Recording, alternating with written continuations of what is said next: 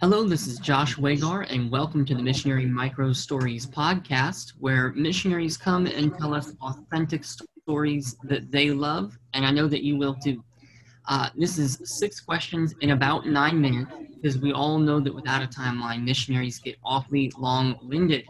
And so today we are joined with Brother Andrew Shields. I'm excited to have you on. Thanks for being here. Hey, thanks for having me. This is great. Great. Well, we're excited, so let's go ahead and dive in. And go ahead, question one. Tell us a little bit about you, your family, and your field. All right. Well, my name is Andrew Shields. Uh, I'm a missionary in Chiapas, Mexico, which, uh, if you look on a map, it's about as far south as you can go in Mexico without being in Guatemala. So we're just a few minutes away from the Guatemalan border,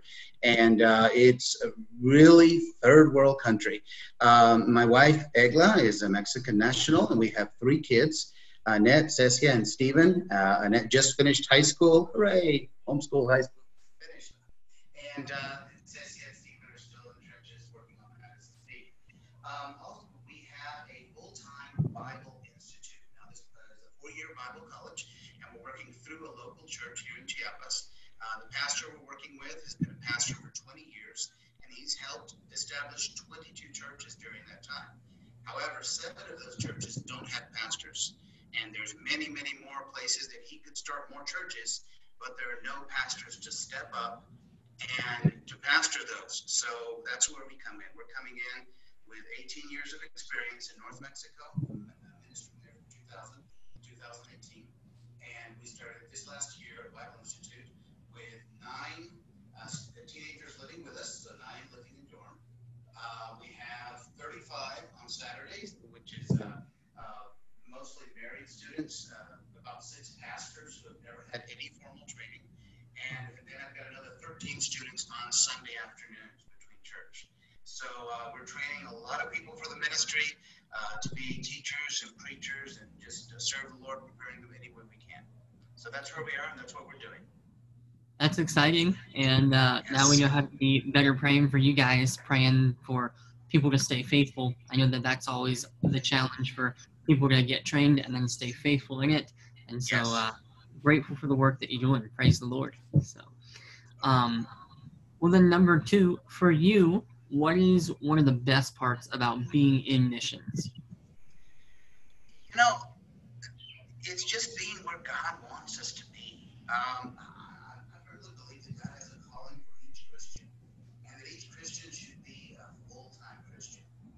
God's called you to be something other than a missionary, well, be that, but be a Christian before anything else. I think that uh, uh, in, in, English, the fact that the adjective Christian comes before anything else. So if you're a Christian farmer, that's what you are first.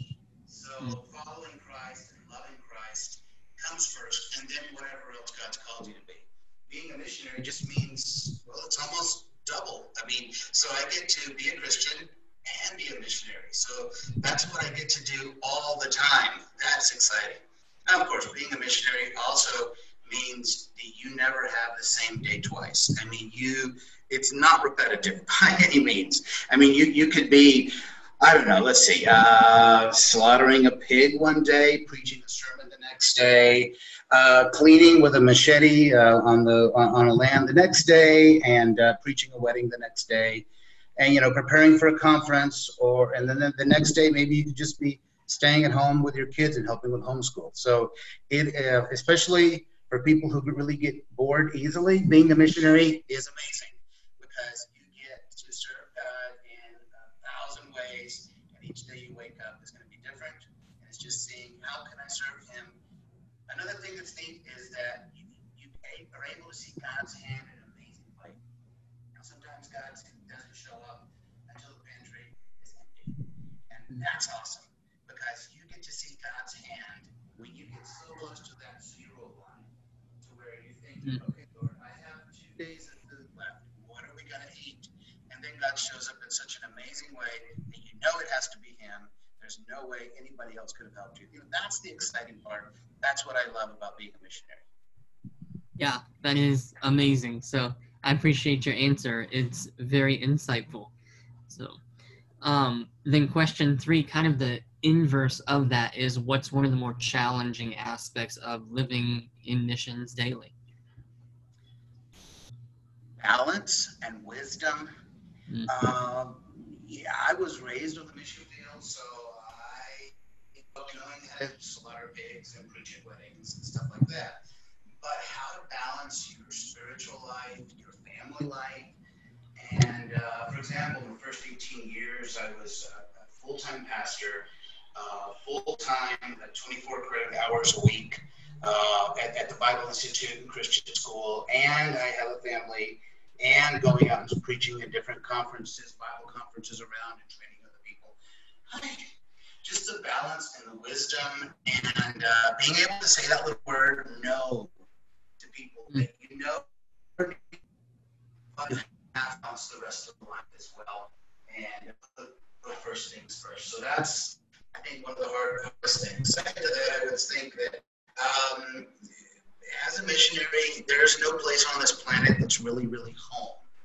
They go back to the United States and they say, hey, there's a white Mexican. And I'm here in Mexico and everybody's like, que gringo. So I'm not from here, I'm not from there. And uh, just I guess to turn that over, I, I guess, well, our citizenship's in heaven. So that's one of the neat things, the awesome things about about serving God in a different culture than, than your own. Um, and then even like me, growing up in this second culture, to be a third culture culture uh, child, um, is just knowing that uh, there's no place on this earth that is home. So let's over here and uh, wait till we get home, till we get to heaven that's going to be really exciting. Yeah, I'm looking forward to that day, indeed. Amen. Well, then, number four, then, who are some other missionaries like yourself that are uh, doing a great job that you would suggest to be on this podcast? Well, uh, if you haven't had them on the podcast yet, I would really recommend my parents, Rick and Robin Shields. Uh, they, uh, my mom grew up as a little girl, then a teenager back in the 60s and 70s uh, in North Mexico. My uh, dad got saved out of the Navy, and so they're, they're in North Mexico, and uh, and churches there. So if you could look them up, Rick and Robin Shields, uh, and also my brother-in-law and sister are also in North Mexico working alongside with them, and uh, they're just doing an awesome job in a really big ministry. Uh, his name is Abel Herrera, uh, he is a Mexican national, but he speaks really good English. And uh, they would be those would be two missionaries that I definitely would recommend uh, you looking up. Okay, great. Yeah, I look forward to reaching out to them and having them on. That would be awesome. So great. All right, number five then, kind of what everybody's waiting for. Go ahead and take mm-hmm. you know three to five minutes and just tell us one of your favorite stories about your time in missions. Oh my. You know that this is the hardest question. You know that, right? yep, that's why I you answer it. So. oh goodness. Um, you know, there's so many different stories I love to tell. Uh, just so many things that years, and that, that's the neat thing about growing up and just seeing what God's been doing. Uh, one of the stories I love going back time and time again when I talk about missions is uh, uh, back when I was pastoring up North Mexico, a little village about 800 people and uh, the village drunk was a guy named Juan Plata, uh, literally John Silver. And uh, this guy, Juan Plata, was one of the worst drunks. Uh, he was certain in drugs. He beat his wife. His kids were always sick. And it was just a terrible, miserable life. He was a hard worker, worked out in the fields, and but he would always drink and dope up, drug up with whatever money he had. And it was terrible. His, his mom was a strong Catholic, uh, just basically what she did, especially in that in that, that part of the, the world, Catholicism is against any part of uh, of the gospel. They, they, they want you to be in their church and worshiping their idols. And, and in fact, Juan was one of the rain dancers the feather, with the feather headdresses to dance for the Virgin Mary so that she would send rain. Uh, Juan's dad was about as bad of a drunk that he was, and uh, You know, we had witnessed to Juan. My brother Matt had witnessed to Juan. So many people had witnessed to him, told him that Jesus could change his life, and he just he would just kind of look at us, listen to us, and just nah.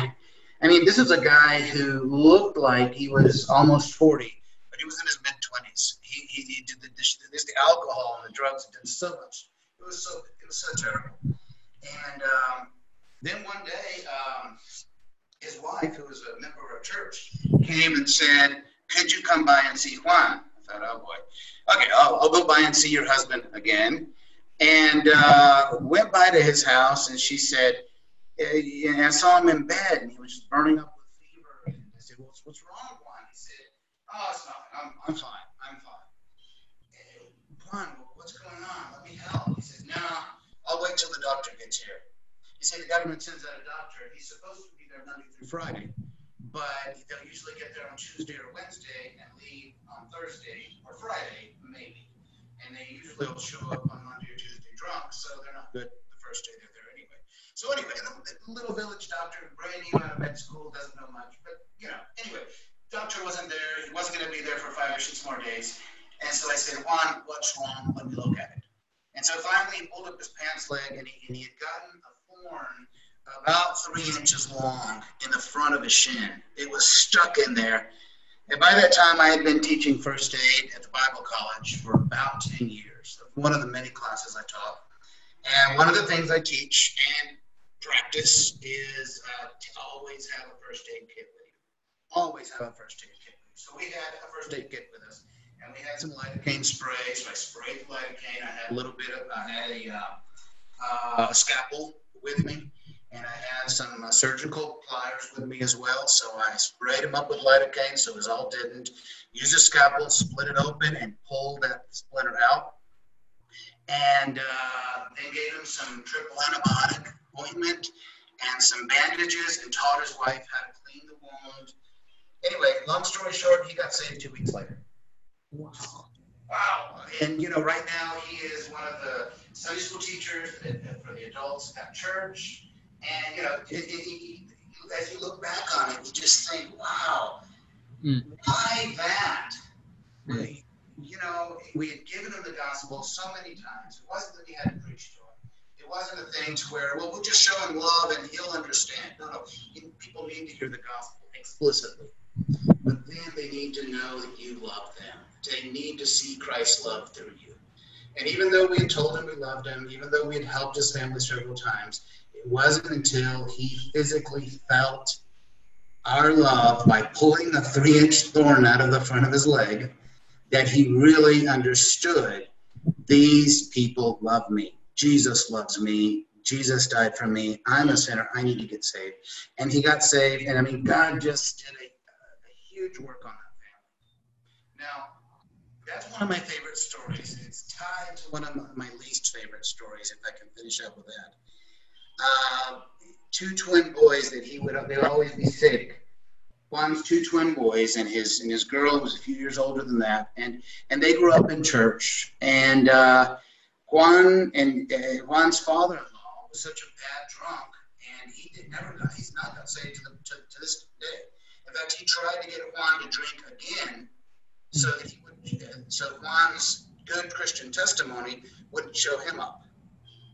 You know, Juan and his wife decided to not discipline their kids, to listen to father-in-law about child discipline instead of following what the Bible says. And today, Juan's two twin boys are 16, and they're both worse drunks than their father ever was. You see, it's not generational. Each person has to make that choice for Christ. And we're praying that the same power of Christ to transform Juan's life can now transform his twin boys. And uh, I mean, they're living in his house. He's doing the best he can now. But over the last 10 years, he just decided, I'm not going to discipline my kids the way the Bible says because my father in law might get, upset. Mm. So, uh, working within cultures to where the, the, the dad and even the father in law kind of has a patriarchal authority, you run into that a lot. And so, the, to be able to point people to Christ and to say, look, Jesus Christ can change you, can change your life, can change your family, but you also need to understand that they need to follow what the Bible says so that they can reap these fruits of the new life in Christ. So that's one of my favorite and my worst favorite, my least favorite stories, uh, side by side. So if y'all could, you could, y'all could remember uh, his twin boys are uh, Juan and uh, oy, the other one I just they call or his two, his two twin sons. They're 16. Worst drunks in their dad, their dad was. So uh, if anybody if listens to this, like to send me an email, I'd be glad to send you a picture of them, and you could pray for them and see what God's gonna do with these twin boys and see how God can transform their lives. Let's see what God does with this. So God help me pray for Juan and for Luis. Definitely. And what an awesome opportunity for anybody listening. You've been invited to the mission field now. And so now you get to be part of this and pray and watch God transform. And so, Amen. That's right. Lord willing, we'll have a follow up session sometime in the future and we'll hear about how God Yes, Awesome. definitely. That that would be awesome. We're praying for it. Amen. All right. So, well, then, kind of closing out then, number six, um, just have you come up with an answer for do you have any kind of cultural faux pas or language blunders or uh, it's no pressure either way well, uh, I do have one story. Uh, you see, North Mexico, where I was raised, to where we're living right now, is about roughly about a thousand miles away. So the, the culture is so different, even though it's within the same country. It's the same as Michigan from Mississippi. Um, about the same distance and about the same cultural difference. Just like in the States, you'll have the sweet tea and the unsweet tea division. You know, uh, here in Mexico, we have the black bean part, which is the southern part, and then the north part is the pinto beans. Uh, so yeah, you there is a definite dividing line. You're one side or the other, um, and they don't serve both at a, a restaurant like you do with tea and unsweet tea. Um, so anyway, yeah, the real the real stuff's sweet. The other stuff isn't. Anyway, that's just uh, the southern talking. Um, okay, so we got here, and the first Sunday, the pastor of the church said, "Andrew, I'm going to eat your house." We hadn't quite unpacked yet, so I said, "Okay." He said, "Well, I'm, I'm bringing chickens." Okay, well, he said they'll be cooked. Oh, thanks. So anyway, he showed up with I think three roasted chickens from all of the uh, stand on the side of the road. Delicious, really good. And he saw it, and he told. I said, "Well, what, what should we prepare?" He said, uh, "We'll just get some tortillas and uh, and something to drink." Said, "Okay, well, we can do that." Well, everywhere here, there's places they sell tortillas. Of course, the better tortillas are handmade. We eat tortillas with everything. You No forks, no spoons, tortillas, everything. And uh, so when he got to the house, he saw that my wife hadn't purchased tortillas. She was making tortillas. And he looked at her and he said, You make tortillas? You don't buy them? Because, of course, she's married to me, the rich gringo, who has much Ah. money. yeah Yeah. Uh, so he uh, he said, "You're making him tortillas." She said, "Yeah, my husband likes that, likes them that way. He's very chiflado." Well, the word chiflado in Spanish, as I understand it, means spoiled. So she was saying, you know, he's spoiled." Well, the thing is, that word doesn't mean the same thing in South Mexico. So basically, she said I was crazy. Well, this is the, the pastor kind of looked at her big-eyed and he whispered with his wife, his wife whispered with him. They just kind of like, well, maybe we should start some counseling classes. They're they're already fighting, and they just got here, you know, that kind of stuff. And he turned and he said to my wife, he said, "Hermana, what what do you mean by that word? What what, what word? Tortillas? No, chiflado." She said, "Oh," she "I've been spoiled," and they looked. Oh, well, here it means crazy. She said, "Oh, good. Well, he's both." Oh no. so I guess I'm both crazy and spoiled. So anyway, that's fine. I've got a, a wonderful wife.